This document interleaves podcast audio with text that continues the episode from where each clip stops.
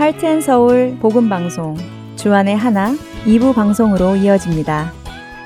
주안의 하나 2부에는 매일의 영적 전투에서 이기는 방법을 배워보는 승리하는 삶과 은혜의 설교, 그리고 원독자의 관점으로 읽어가는 갈라디아서가 준비되어 있습니다.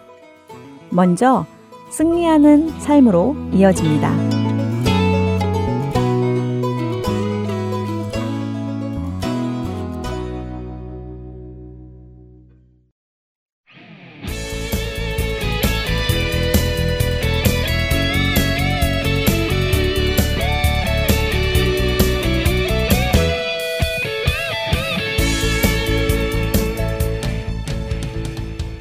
시청자 여러분 안녕하세요. 승리하는 삶 진행의 민경은입니다.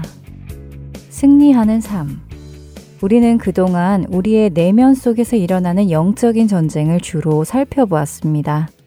내 마음속 안에 존재하는 욕심을 건드리고는 그 욕심이 자라나서 죄에 이르게 하는 사탄의 계략을 보았습니다. 야고보 사도는 이러한 모습을 야고보서 1장 14절과 15절에 이렇게 설명하시지요. 오직 각 사람이 시험을 받는 것은 자기 욕심에 끌려 미혹됨이니 욕심이 잉태한 즉 죄를 낳고 죄가 장성한 즉 사망을 낳느니라. 그렇기에 우리는 우리의 모든 생각과 욕심을 사로잡아 예수 그리스도께 복종해야 함을 나누었습니다.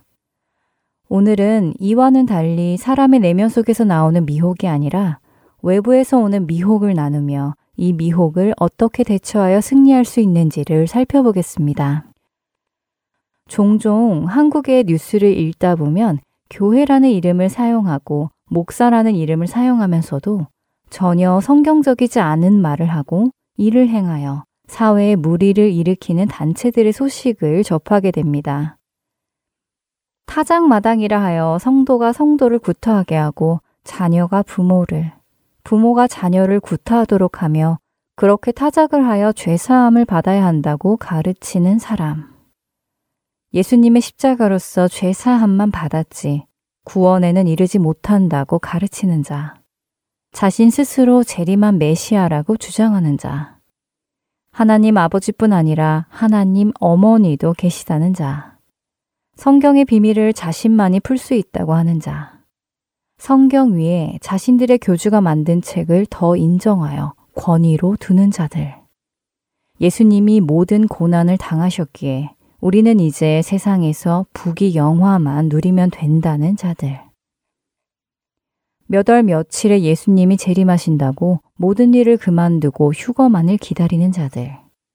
그 외에도 너무도 많은 거짓말로 성도들을 미혹하는 자들이 있습니다. 그런데 놀라운 것은 언뜻 들어도 터무니없어 보이고 비성경적인 이런 주장들을 믿고 자신들의 모든 것을 바쳐 따르는 자들이 셀 수 없이 많다는 사실입니다. 가족을 버리고 직장과 학교를 그만두고 이런 거짓 선지자들의 미혹에 푹 빠져 멸망으로 함께 치닫는 사람들이 생각보다도 많다는 것입니다. 더 안타까운 것은 이런 이단에 빠지는 사람들은 불신자들보다 기존의 성도들이 더 많다는 사실입니다. 하지만 성경은 이미 이런 거짓 선지자들의 출현을 예언하셨지요. 거짓 선지자들을 삼가라. 양의 옷을 입고 너희에게 나아오나 속에는 노략질하는 일이라. 마태복음 7장 15절의 말씀입니다.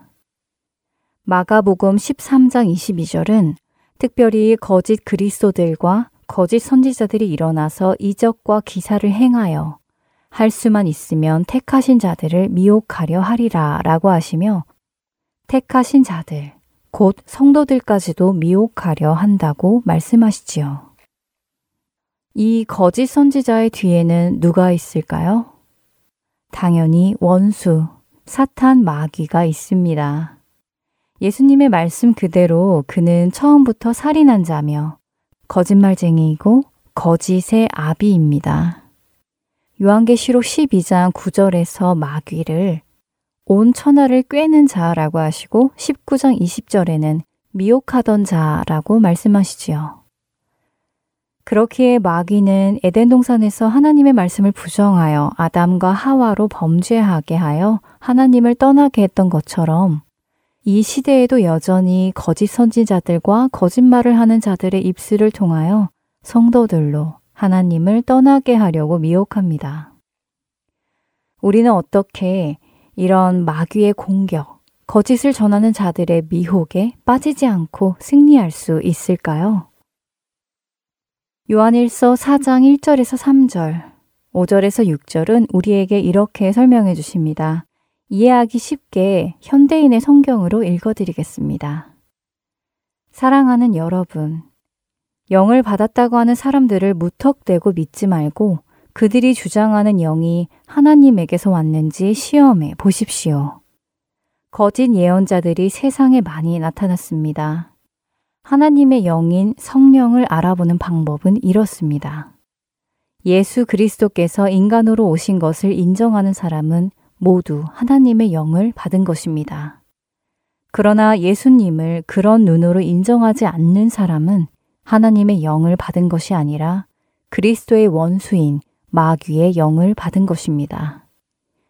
여러분도 그리스도와 원수가 오리라는 말을 들었겠지만 그가 벌써 세상에 와 있습니다.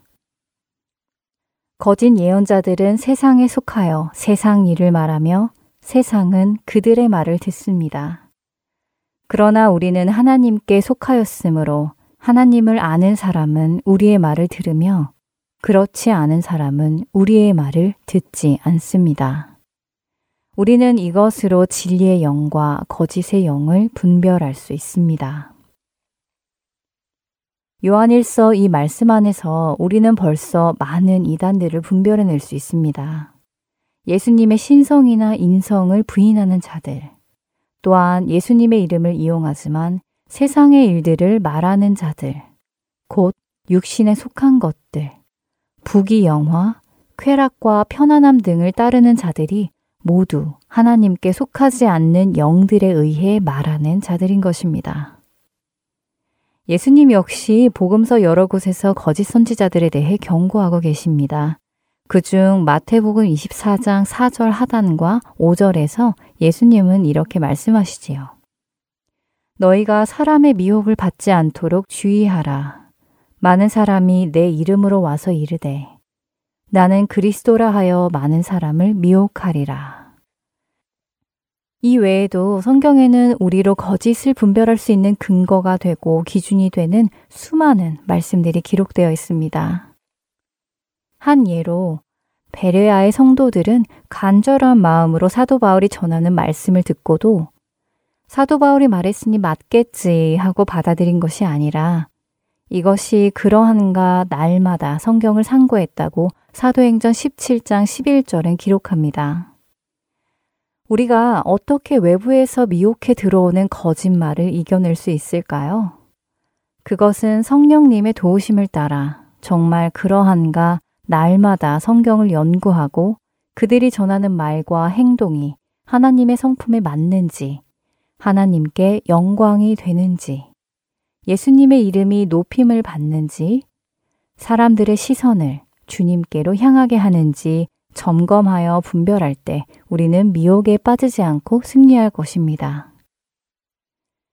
이사야서 50장 4절의 말씀을 읽어드리겠습니다. 주 여호와께서 학자들의 혀를 내게 주사 나로 곤고한 자를 말로 어떻게 도와줄 줄을 알게 하시고 아침마다 깨우치시되 나의 귀를 깨우치사 학자들같이 알아듣게 하시도다. 이사야서 50장 4절의 이 말씀이 우리에게 임하는 복이 있기를 간절히 소망하며 오늘 승리하는 삶 마치겠습니다. 저는 다음 시간에 다시 찾아뵙겠습니다. 안녕히 계세요.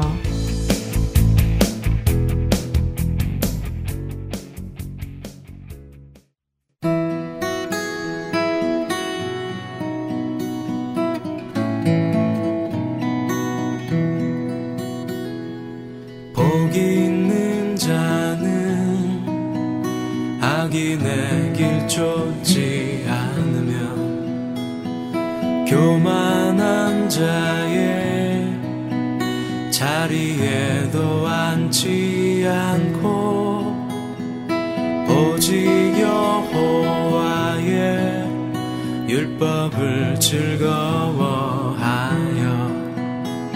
그 율법을 주야로 묵상하는 자로다. 저는 시냇가에 심은 나무가 시절을 쫓아 과실을 맺으며 그 잎사귀 마르지 않음 같이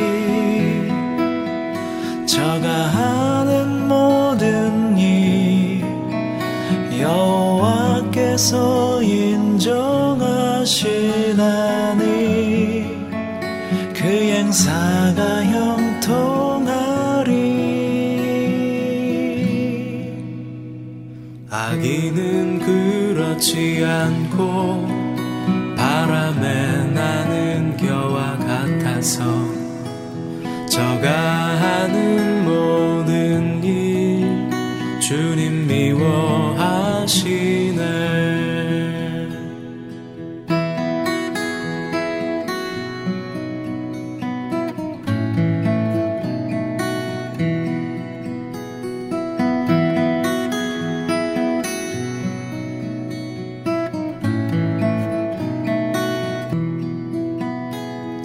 시냇가에 심은 나무가 시절을 쫓아 과실을 맺으며 그 잎사귀 마르지 않음 같이 저가 하는 모든 일 여호와께서 인정하시나니 그 행사가 형통하리.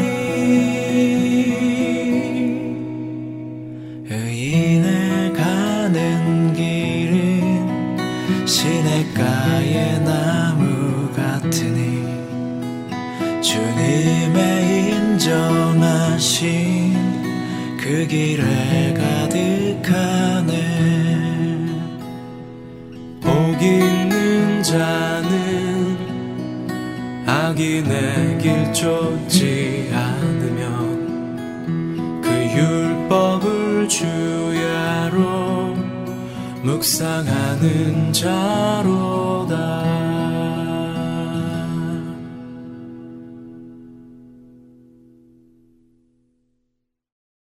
은혜의 설교 말씀으로 이어드립니다. 6월부터 새롭게 서울 새문안교회 이상학 목사님께서 말씀을 전해주십니다. 오늘 설교 말씀으로 사도행전 4장 1절에서 12절까지의 말씀을 본문으로 복음은 이미 고난을 예고하고 있다 라는 제목의 말씀 전해주십니다. 은혜의 시간 되시기 바랍니다.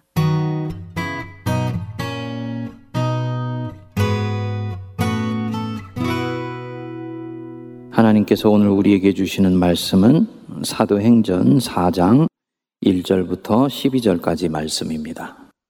사도들이 백성에게 말할 때 제사장들과 성전 맡은 자와 사두개인들이 이르러 예수 안에 죽은 자의 부활이 있다고 백성을 가르치고 전함을 싫어하여 그들을 잡음에 날이 이미 저물었으므로 이튿날까지 가두었으나 말씀을 들은 사람 중에 믿는 자가 많으니 남자의 수가 약 5천이나 되었더라. 이튿날 관리들과 장로들과 서기관들이 예루살렘에 모였는데 대제사장 안나스와 가야바와 요한과 알렉산더와 및 대제사장의 문중이 다 참여하여 사도들을 가운데 세우고 묻되 너희가 무슨 권세와 누구의 이름으로 이 일을 행하였느냐. 이에 베드로가 성령이 충만하여 이르되 백성의 관리들과 장로들아 만일 병자에게 행한 착한 일에 대하여 이 사람이 어떻게 구원을 받았느냐고 오늘 우리에게 질문한다면 너희와 모든 이스라엘 백성들은 알라.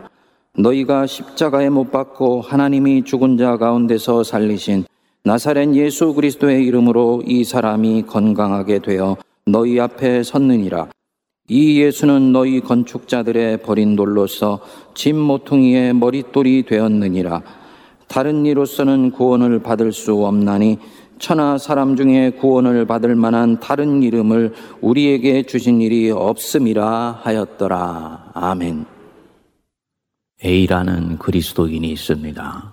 그는 서울 근교에 살면서 도심지에 있는 서울 한복판에 있는 교회를 출석하고 있습니다.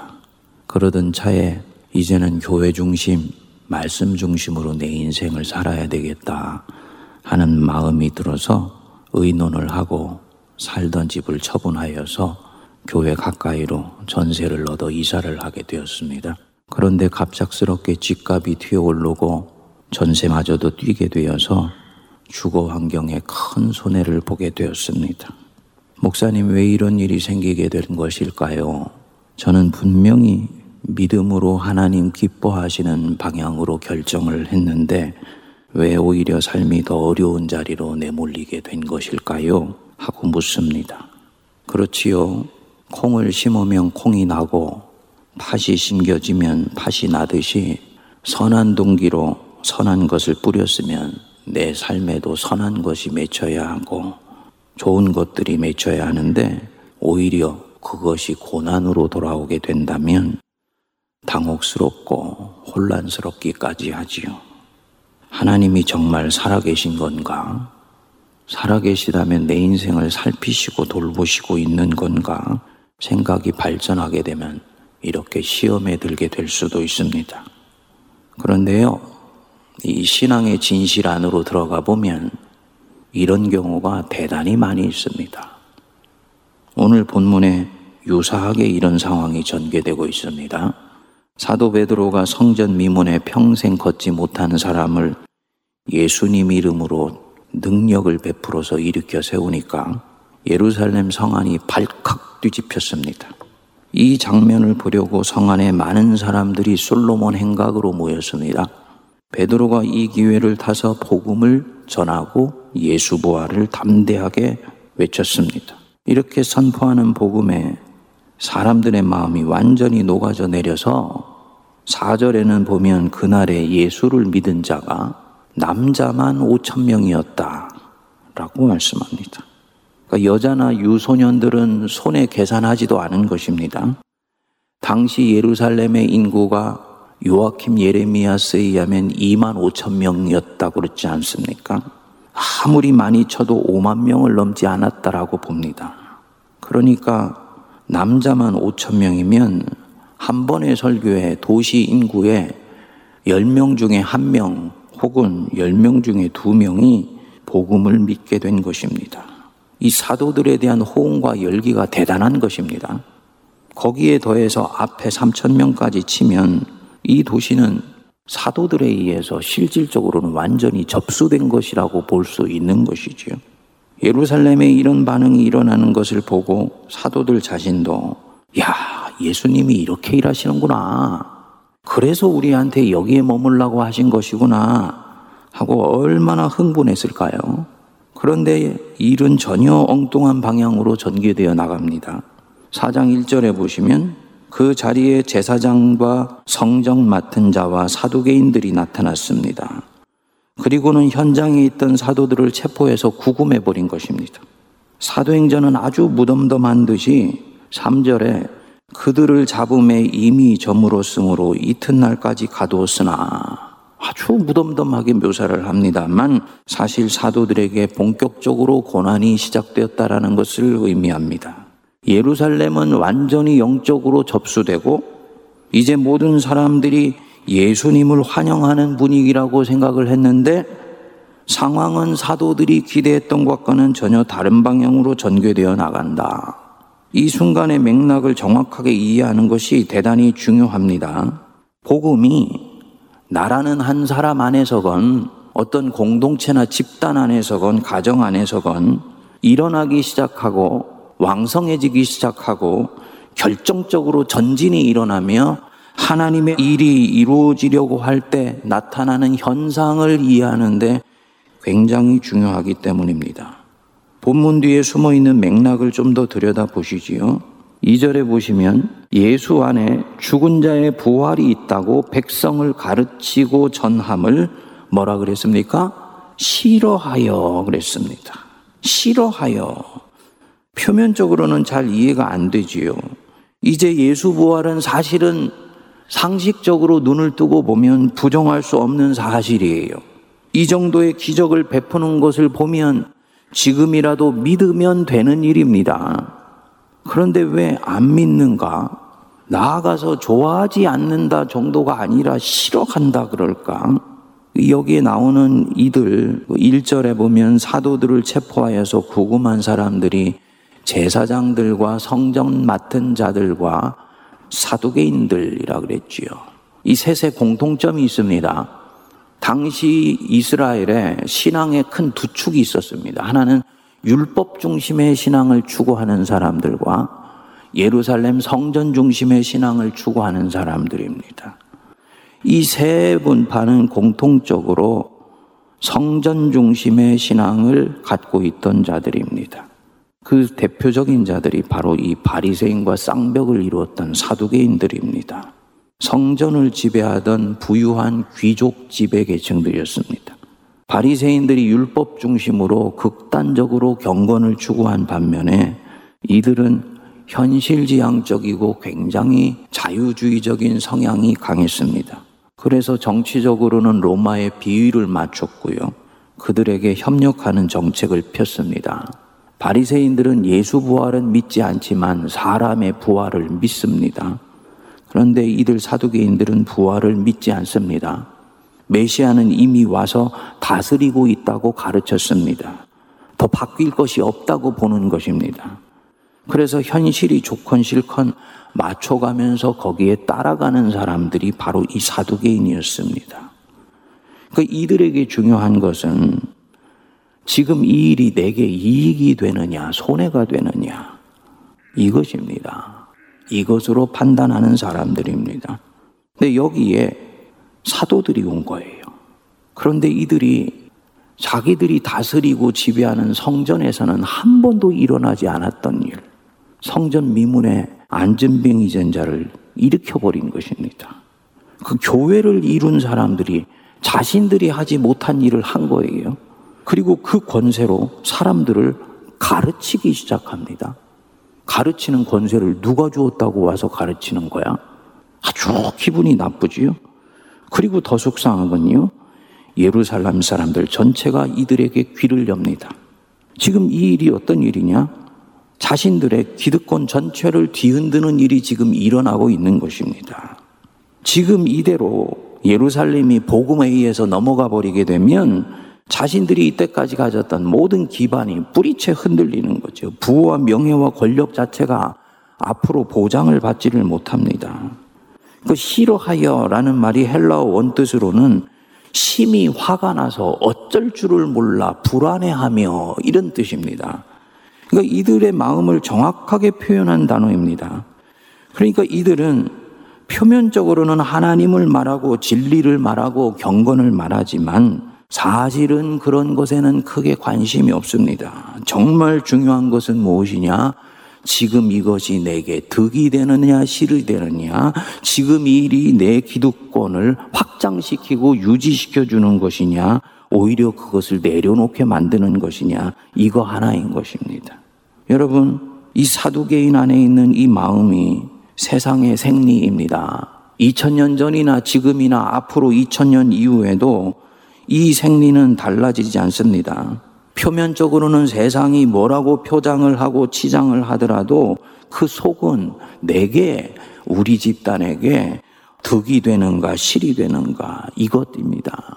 그래서 득이 되면 동료고 친구고, 실이 되면 진리를 거부하고 심지어 그 진리를 박해까지 합니다. 만일에 이게 우리가 살고 있는 세상의 생리라면, 만일 어떤 사람이 진정 하나님이 살아계신 분이라는 것을 믿고 나는 그 하나님 앞에서 살기를 결심했다 라고 한다면, 이 사람은 이런 생리를 가진 세상과 갈등의 소지가 있을까요? 없을까요? 있지요. 그는 진리를 따르고 하나님을 따라가는 사람이기 때문입니다. 세상은 이런 사람을 생리적으로 환영하지 않습니다. 교회가 가지고 있는 이 복음의 핵심과 이 진리를 원색적이고 있는 그대로 전하게 되면 교회와 세상은 부딪히는 영역이 반드시 있을 수밖에 없습니다. 이 사람도 마찬가지입니다. 복음을 모르면 모르되 복음을 알고 예수님을 진정 왕으로 모시고 살면 그는 더 이상 이것이 득이 되냐 손해가 되냐 이것으로 판단하지 않습니다. 어떤 것이 내게 하나님을 영광되게 하는 것이냐, 어떤 것이 진정으로 하나님을 기쁘시게 하는 것이냐, 이것으로 판단합니다. 그렇기 때문에 그는 이 세상의 생리와 완전히 합치할 수가 없습니다. 세상에 완전히 동화될 수가 없습니다. 세상에 동화되고 싶지도 않습니다. 무슨 뜻입니까? 내가 그리스도인이 되었다라는 말은 이미 그때부터 세상에서 일정 정도의 고난을 받기 시작했다는 것을 의미한다는 말입니다. 그렇지요. 세상은 내가 소중히 여기는 하나님을 할 수만 있다면 거부하려고 하지요. 그분의 나라를 환영하지 않습니다. 나 또한 이 이권 따라 움직이는 세상 그 생리에 동화되고 싶지 않습니다. 어떤 사람이 진정으로 예수가 왕이고 예수가 주인이라면 그는 세상과 갈등과 마찰의 소지를 가질 수밖에 없다는 말입니다. 이것이 정상적인 신앙입니다. 우리 예수님이 이미 미리 말씀하셨습니다. 세상이 너희를 미워하면 너희보다 먼저 나를 미워한 줄을 알라. 너희가 세상에 속하였으면 세상이 자기의 것을 사랑할 것이나, 번역이 좀 애매합니다. 정확하게는 너희가 세상에 속하였으면 세상이 너희를 자기처럼 사랑할 것이나 너희는 세상에 속한 자가 아니요 도리어 내가 너희를 세상에서 택하였기 때문에 세상이 너희를 미워하느니라. 보십시오. 사도 중에 어떤 이는 왜 우리가 복음을 위해 헌신을 했는데 이렇게 감옥에 갇히는 고난을 받아야 되나 하고 속상해할 수도 있습니다만 이유가 있습니다. 객관적으로 이 상황을 들여다보면 이들의 이날 처신은 이미 고난을 예고하고 있습니다. 이들이 진정 세상의 생리에 맞춰 행동했다면 예루살렘 한복판에 예수를 죽인 자들로 가득 찬 곳에서 지배계층의 심기를 건드리면서 복음을 전하지 않지요. 전하더라도 지혜롭게 하자 하면서 몇몇 사람에게 조금씩 전할 것입니다. 하지만 이들은 그렇게 하지 않습니다. 그렇게 할 수가 없습니다. 성령이 지금 폭발적으로 일하시는데 그 성령에 순종하지 않을 수가 없는 것입니다. 그러면 당연히 세상의 악한 생리와 충돌할 수밖에 없지요. 거기에 더해서 이 복음이 어떤 복음입니까? 사두개인으로 대변되는 이 세상의 권력, 힘을 영적으로, 현실적으로 완전히 부정하는 것입니다. 그런데 어찌 이렇게 하면서 고난받는 것을 피할 수가 있겠습니까? 우리는 복음에 있어서도 승리하고 고난도 겪지 않는 그런 선택을 하기를 원합니다만, 성도님들, 복음에도 승리하여서 삶의 보람도 얻고 육체의 고난도 겪지 않는 절묘한 선택은 없습니다. 복음으로 인해서 이제 고난을 받는 것을 수용하든지 그 고난이 싫어서 복음을 내용적으로는 외면하든지 둘 중에 하나입니다. 아까 주님 사랑하여서 교회 근처로 이사했는데 집값이 올라서 낭패를 당하고 있는 그분, 잠잠히 생각해 보십시오. 그 결정, 내 인생에서 주님 앞에 잘한 결정입니까? 못한 결정입니까? 할 수 있어서 했다면 그것은 잘한 결정이지요. 그러면 주님 사랑하는 삶을 선택했기에 그것으로 인해서 오는 고난이 있다 할지라도 이 현실은 수용해야 하는 것입니다. 수용하되 그냥 수용하지 말고 기쁨으로 수용할 수 있는 데까지 나가기를 주님은 원하십니다. 왜냐? 하나님이 너를 신뢰하셔서 이 시험을 허락하셨기 때문이에요. 이 시험을 넉넉히 이길 것을 아시고 그래 하고 허락하신 것입니다. 감당치 못할 시험은 허락하시지 아니하십니다. 시험당한 즈음에 결국은 피할 길도 내십니다. 내가 원하는 방향으로 내지 않으실 뿐이지 결국 그 시험은 이기고 넘어가게 해주십니다. 사도들은 여기서 한 걸음 더 나갔어요. 사도행전 5장 41절에 보면 사도들이 감옥에서 고초를 당하고 나오는데 감옥을 뒤로 두고 나오면서 이렇게 말씀을 합니다. 사도들은 그 이름을 위하여 능욕받는 일에 합당한 자로 여기심을 기뻐하면서 공의 앞을 떠나니라. 이들은 예수님 이름으로 고난을 당하면 그것을 아유 힘들어 라고 반응한 것이 아니고요. 아, 하나님이 나를 당신 때문에 고난받는 일에 합당한 자로 여기시는구나. 내 믿음을 인정해 주시고 있기에 이런 고난도 허락된 것이구나 라고 생각하고 예수 이름으로 의를 위하여 핍박받고 어려움 받는 것을 기뻐했습니다. 이 사도들을 좀 더 한번 들여다보시지요. 사도들을 구금시킨 다음 날에 이들을 신문하기 위해서 회의가 열렸습니다. 여기에 6절에 보면 대제사장 안나스와 가야바와 요한과 알렉산더와 및 대제사장의 문중이 다 참여했다. 대제사장 안나스와 가야바, 성경을 많이 읽으신 분들은 기억나시지요? 스승 예수님을 처형하는 데 앞장섰던 사람들, 이들이 이제 예수님 처형하기 전에 수순을 밟은 것과 똑같이 그 제자들을 공의회에 세운 것입니다. 그리고 그 자리에 베드로가 서 있습니다. 베드로가 무슨 생각이 들었을까요? 스승의 눈빛과 마주쳤던 그 마지막 밤이 생각나지 않았을까요? 모닥불을 피우면서 앉아있는데 여종이 저 사람 저 갈릴리 예수와 함께하고 있던 사람인데 라는 말에 화들짝 놀라서 스승을 3번이나 부인했던 바로 그 순간, 그 자리에 이제는 자기를 주님이 세우신 것입니다. 아마도 만감이 교체했을 것입니다. 그리고 이들이 묻습니다. 사도들을 가운데 세우고 묻되, 7절입니다. 너희가 무슨 권세와 누구의 이름으로 이 일을 행하였느냐? 이 덫입니다. 당시에는 하나님 말고 다른 이름으로 이 일을 했다라고 말하는 순간 그는 이단이 되는 거예요. 그리고 이들은 예수의 이름으로 이 일을 했다라고 말할 것을 알고 있기에 이 질문을 하는 것입니다. 이단으로 몰아서 처단하는 수순을 밟으려고 하는 것입니다. 그런데 이들의 의도를 알고 있는 베드로가 뭐라고 합니까? 8절에 보시면 베드로가 성령이 충만하여 이르되, 이미 시작부터 그때와는 다르지요. 그때는 이 영혼이 위축되다 못해 완전히 쪼그러붙어 있었습니다. 그런데 지금은 아닙니다. 성령이 충만합니다. 플레로스, 성령에 완전히 고용되어 있다. 하나님 손에 완전히 붙들려 있다. 이 뜻입니다. 마음이 그때는 둘로 갈라져 있었어요. 예수님을 향하는 마음과 살아남고자 하는 자기를 향하는 마음으로 갈라져 있었습니다. 결국은 후자가 이겨버려서 스승이신 예수님을 포기하고 배반했습니다. 그런데 지금은 다릅니다.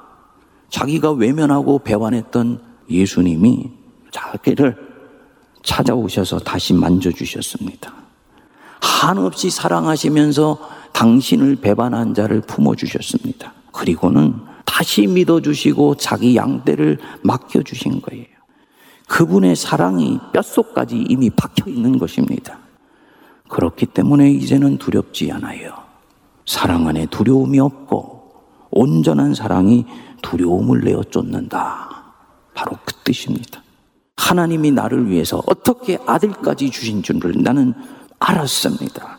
그 아들이 어떻게 나를 끝까지 품으신지 나는 알았습니다. 그리고 그 아들은 선하지만 힘없는 자가 아니요 죽음의 권세를 뚫고 부활하신 만왕의 왕 예수 그리스도시다. 그분을 나는 믿고 따르고 있다. 두려울 것이 없습니다. 그래서 성령이 충만하여서 담대히 말합니다. 10절 우리 같이 읽겠습니다. 너희와 모든 이스라엘 사람들은 알라. 너희가 십자가에 못 박고 하나님이 죽은 자 가운데서 살리신 나사렛 예수 그리스도의 이름으로 이 사람이 건강하게 되어 너희 앞에 섰느니라. 이 자리에서 불과 며칠 전에 예수 이름을 부인했던 사람이 똑같은 자리에서 이제는 담대하게 예수 이름을 전합니다. 하늘에서 이 제자를 바라보시는 예수님이 얼마나 기뻐하셨을까요? 어저께 묵상하는데요, 언뜻 그 이미지가 탁 떠오르더라고요. 주님이 승천하셔서 자기 제자가 자기 이름을 부인했던 그 제자가 목숨을 내어놓고 이제는 자기 이름으로 그 일을 했다라고 얘기를 하는데, 그 제자를 보는 이 스승의 마음이 얼마나 설레이고 기쁘고 뿌듯하셨을까.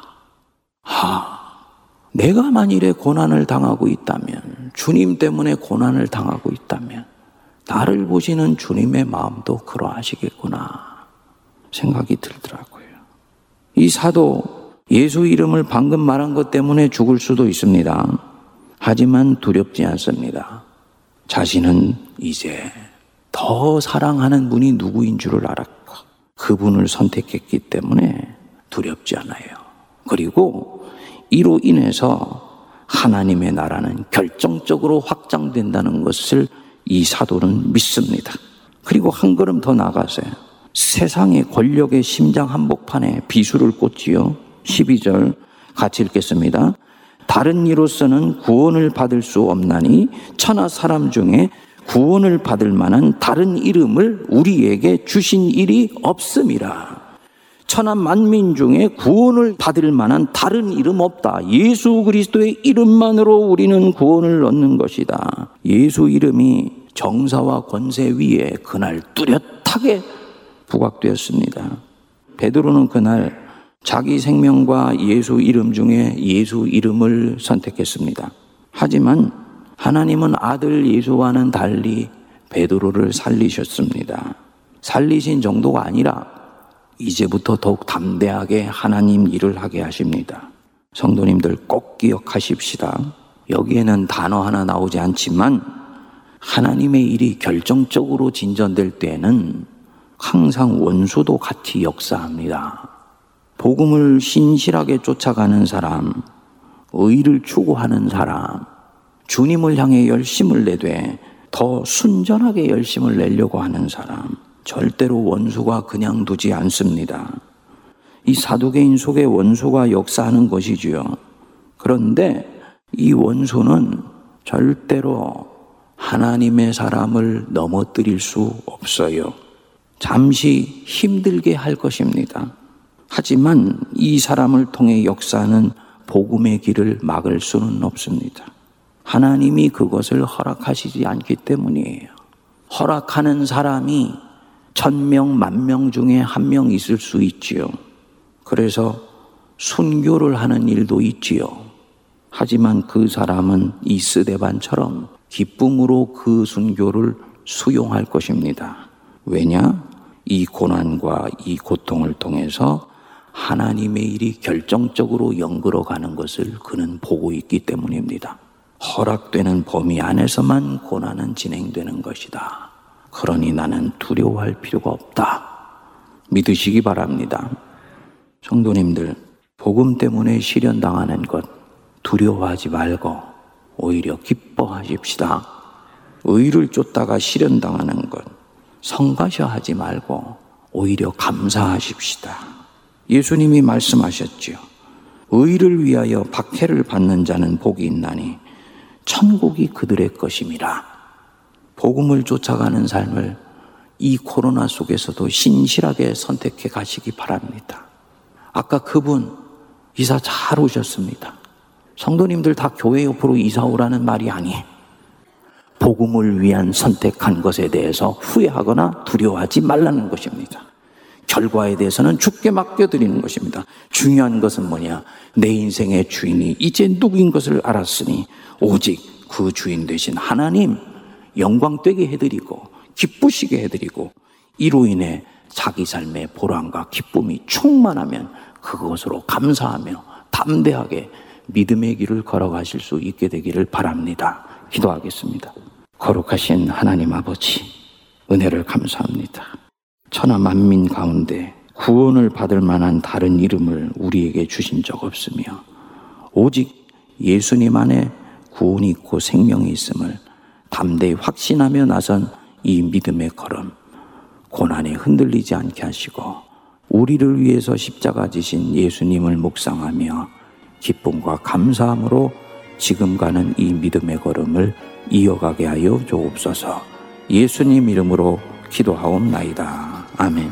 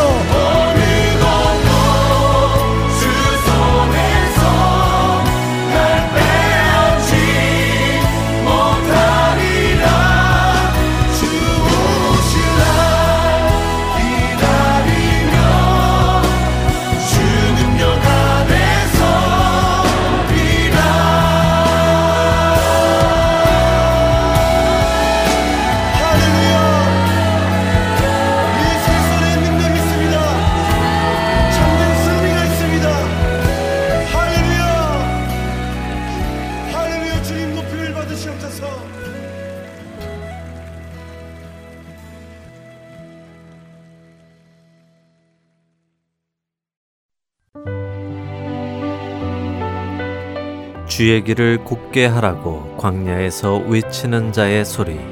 하트앤서울 복음 선교회에서는 주의 길을 곧게 하는 이 사역에 함께 동참하실 분을 찾고 있습니다.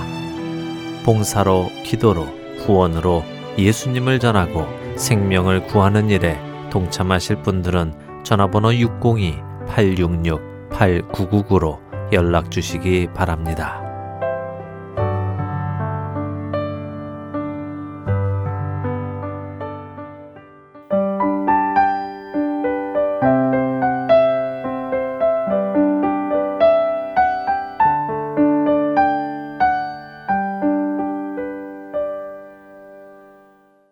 계속해서 원독자의 관점으로 읽어가는 갈라디아서 보내드립니다.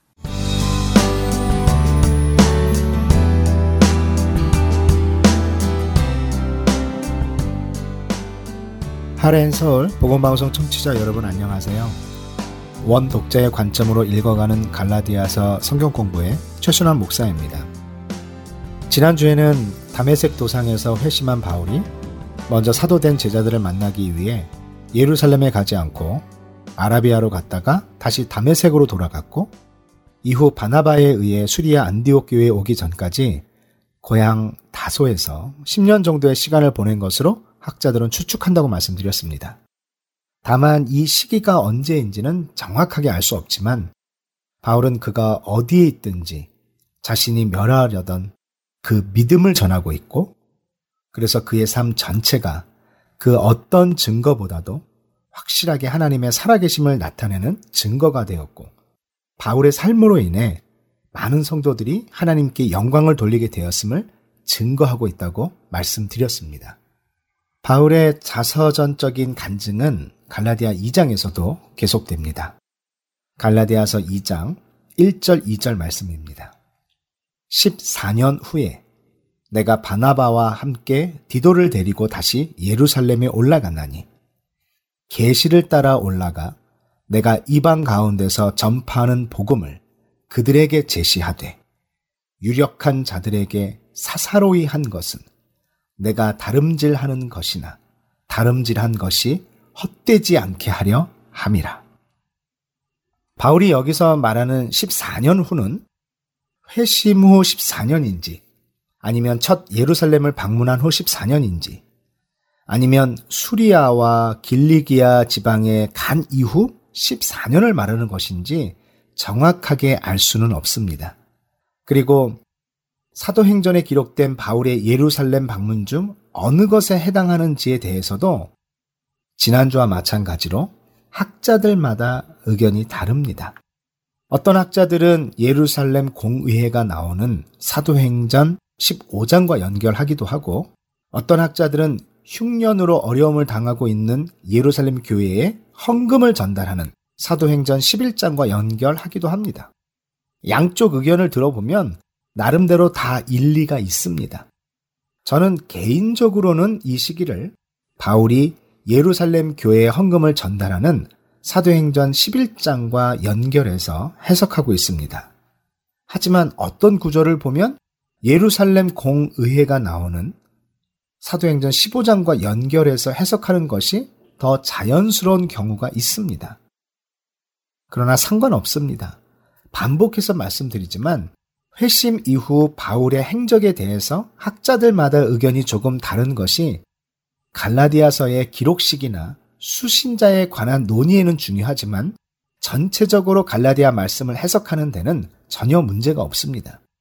여기서 바울이 말하고 있는 것은 자신이 긴 시간 동안 예루살렘으로부터 떨어져 있다가 계시를 따라 바나바와 함께 디도를 데리고 다시 예루살렘에 올라갔고 자신이 이방 가운데 전파하는 복음을 유력한 자들에게 제시했는데 사사로이 한 것은 자신이 다름질한 것이 헛되지 않게 하기 위함임을 말하고자 하는 것입니다. 지금 이 성경 공부에서 사용하는 개역 개정 성경이 현재 잘 쓰지 않는 단어들이 있어서 말씀을 정확하게 이해하기가 어려울 때가 있는데요. 여기에 쓰인 말씀의 의미를 현재 저희가 잘 사용하는 단어로 설명드리고 이 말씀의 번역을 조금 쉽게 해보겠습니다. 유력한 자들에 쓰인 헬라어 원형 도케오는 무엇과 같이 보이다, 간주하다, 평가하다는 의미를 가지고 있는데 본문에서 쓰인 의미는 예루살렘 교회에서 특별한 평가를 받는 사람들, 즉 사람들에게 인정받는 권위자들인 사도들을 가리킵니다. 같은 단어가 2장 6절에서도 쓰였고 2장 9절에서도 쓰였는데 특히 9절에서는 야고보, 베드로, 요한과 같은 지도자들을 언급하는 기둥같이 여기는 네, 이 단어가 쓰여졌습니다. 그래서 어떤 번역본에서는 유명한 자들이라고 번역되기도 하고 지도자들이라고 번역되기도 했습니다. 또 사사로이에 해당하는 헬라어 이디오스는 따로, 조용히, 개인적으로란 뜻을 가지고 있는데 두 말씀을 종합하면 바울은 자신이 이방 가운데 전파하는 이 복음을 예루살렘 교회의 지도자들인 사도들에게 개인적으로 제시, 곧 설명했고 그 이유는 자신이 복음을 위해 다름질한 것이 헛되지 않게 하기 위해서였다는 것입니다. 한번 머릿속으로 당시 상황을 상상해 보시면서 이 구절을 이해했으면 좋겠습니다. 바울은 그리스도의 계시를 따라 다시 예루살렘으로 올라갔습니다. 누구의 지시나 권유에 의해서 예루살렘에 올라간 것이 아니라 주님이 바울에게 직접 계시하셔서 바나바와 함께 디도를 데리고 다시 예루살렘으로 올라간 것입니다. 그리고 자신이 이방 가운데서 전파하는 그 복음을 예루살렘 교회의 지도자들인 사도들에게 개인적으로 열심히 나누었습니다. 그 이유는 그들에게 인정을 받기 위해서나 그들이 제시하는 조언이나 가르침을 받기 위해서가 아니라 바울 자신이 이방인들에게 전하는 메시지나 사도인 그들이 유대인들에게 전하는 메시지가 동일한 메시지임을 확인하기 위한, 즉 그동안 자신이 다름질한 것이 헛되지 않게 하기 위함이었습니다. 그리고 갈라디아서 2장 3절 말씀입니다. 그러나 나와 함께 있는 헬라인 디도까지도 억지로 할례를 받게 하지 아니하였으니. 바울은 하나님의 계시에 의해 예루살렘에 데리고 간 헬라인 디도에게 억지로 할례를 받게 하지 않았다고 합니다. 이건 참 대단한 행동입니다. 사실 유대인 전통에 따르면 유대인들은 할례받지 않은 이방인과 함께 자리에 있는 것도 거부합니다. 뒤에 나오는 베드로의 외식이 바로 이러한 전통에서 비롯되었습니다. 유대인들은 할례받지 않은 이방인들의 집에도 들어가지 않고 식사도 함께 하지 않을 뿐 아니라 함께 자리에 있는 것도 싫어합니다. 그런데 바울은 헬라인 디도까지도 억지로 할례를 받게 하지 않았다는 것입니다. 그런데 바울이 3절에서 말한 이 문장은 헬라어 문법 중 부정과거 수동태로 쓰여졌습니다.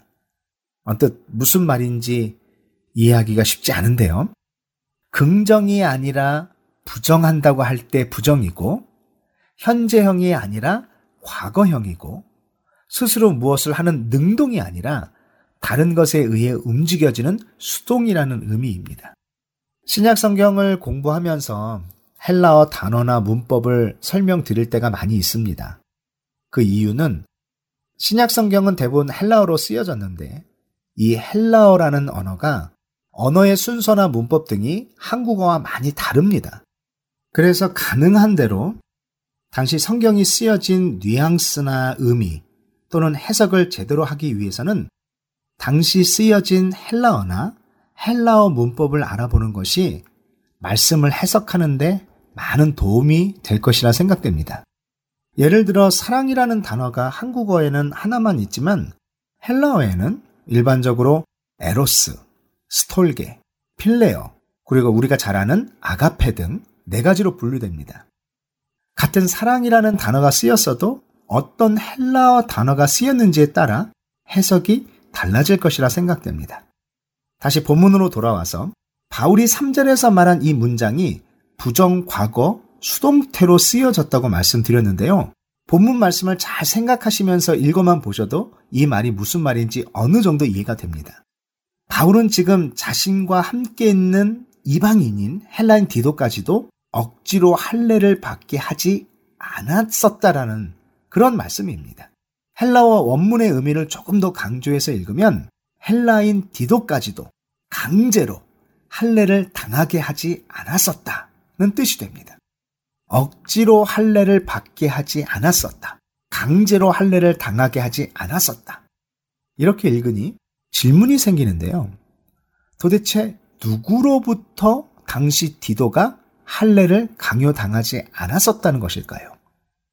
문법적으로 말하자면 이 수동태의 의미상 주어가 누구를 말하는 것일까요? 아마도 바울이 헬라인 디도를 예루살렘으로 데리고 오자 예루살렘에 있는 율법주의자들이 이방인인 디도가 구원을 받으려면 그리스도를 믿을 뿐 아니라 할례를 비롯한 유대교 의식대로 살아야 한다고 주장했을 것입니다.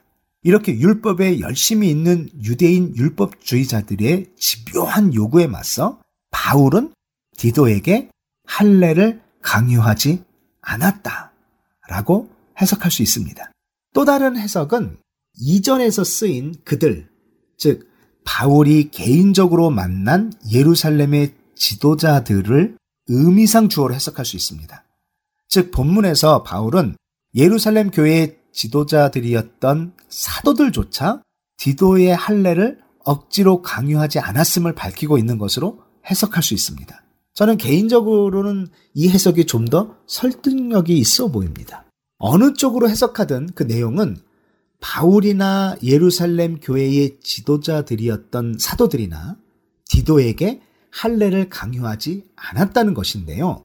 바울이 굳이 이 대목에서 과거 예루살렘을 방문했을 때 있었던 디도의 할례 사건을 갈라디아 성도들에게 말하는 이유는 무엇일까요? 그 이유는 바울은 베드로를 위시한 예루살렘 교회의 모든 지도자들조차 디도의 할례, 곧 이방인의 할례를 강요하지 않았었다라는 것을 강조하고 싶은 것입니다.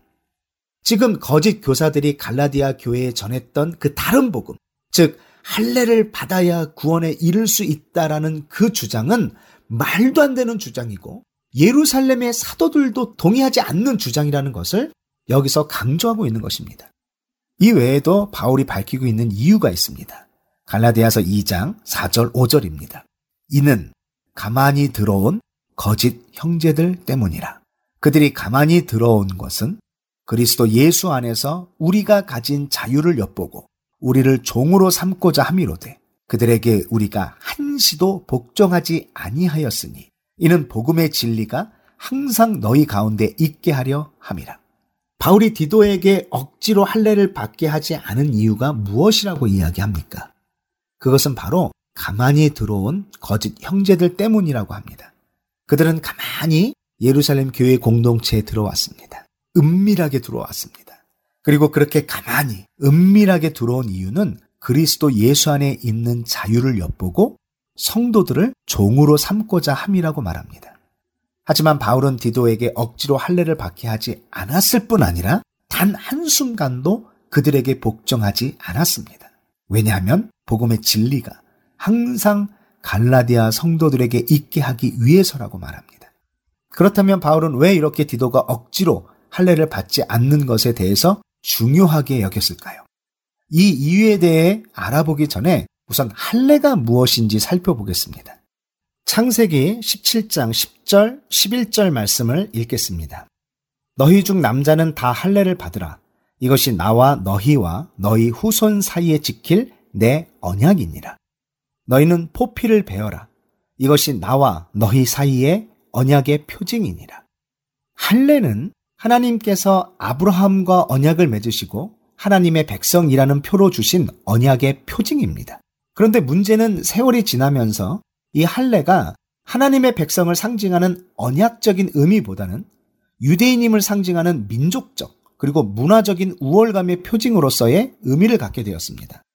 하나님의 백성으로 구별된 외적인 표징인 할례가 결국에는 율법을 준수하는 것과 함께 구원의 필수 조건이 되면서 이방인들에게도 할례를 강요하기 시작한 것입니다.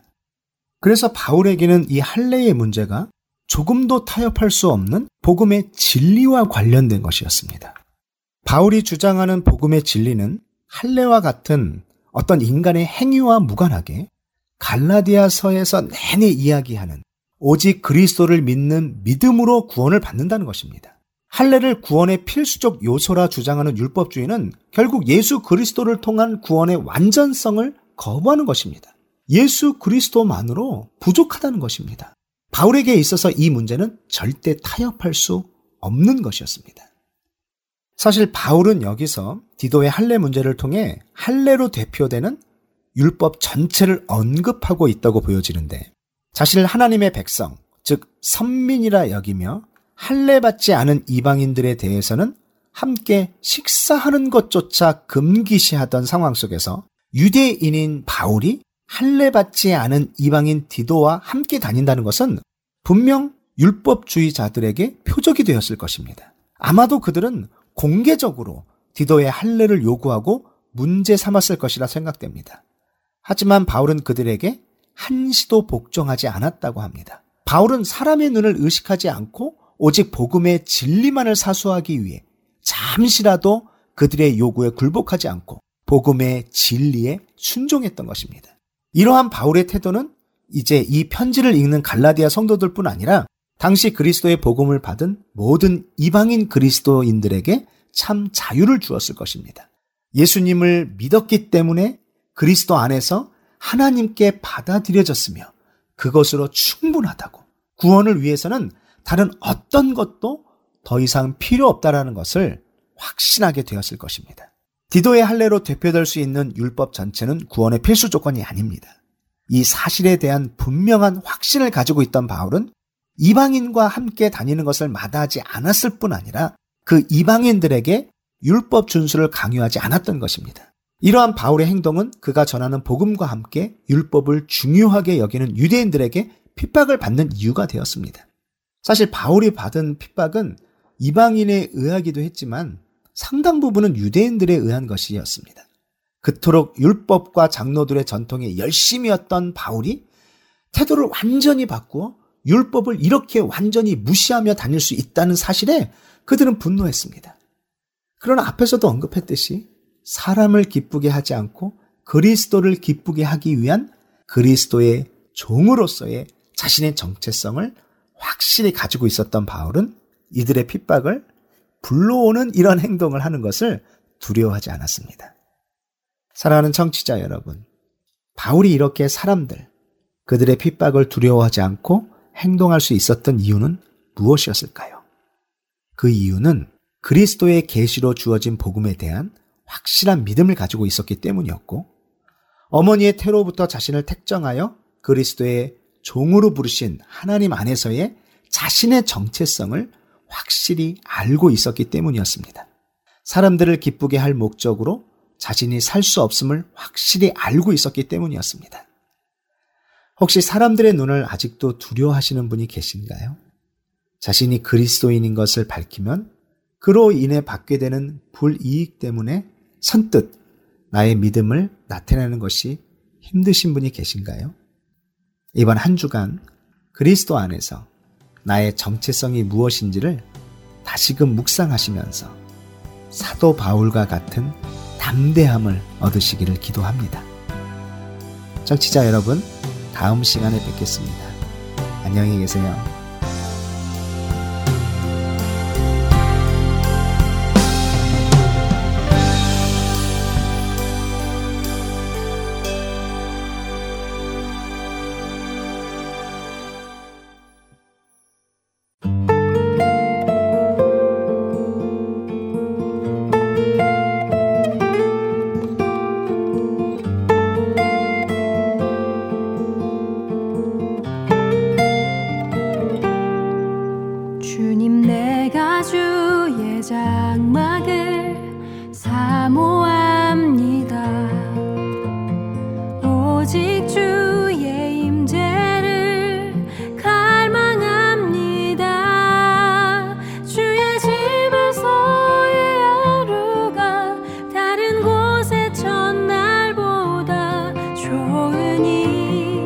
주 사랑 안에 머물며 사랑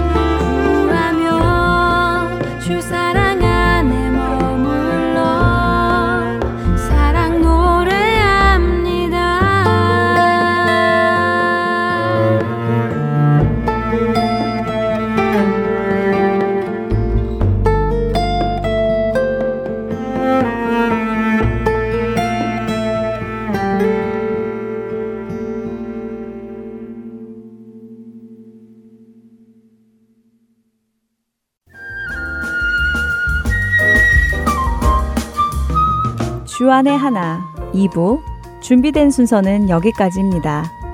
함께해 주신 여러분께 감사드립니다. 다음 시간에 뵙겠습니다. 안녕히 계십시오.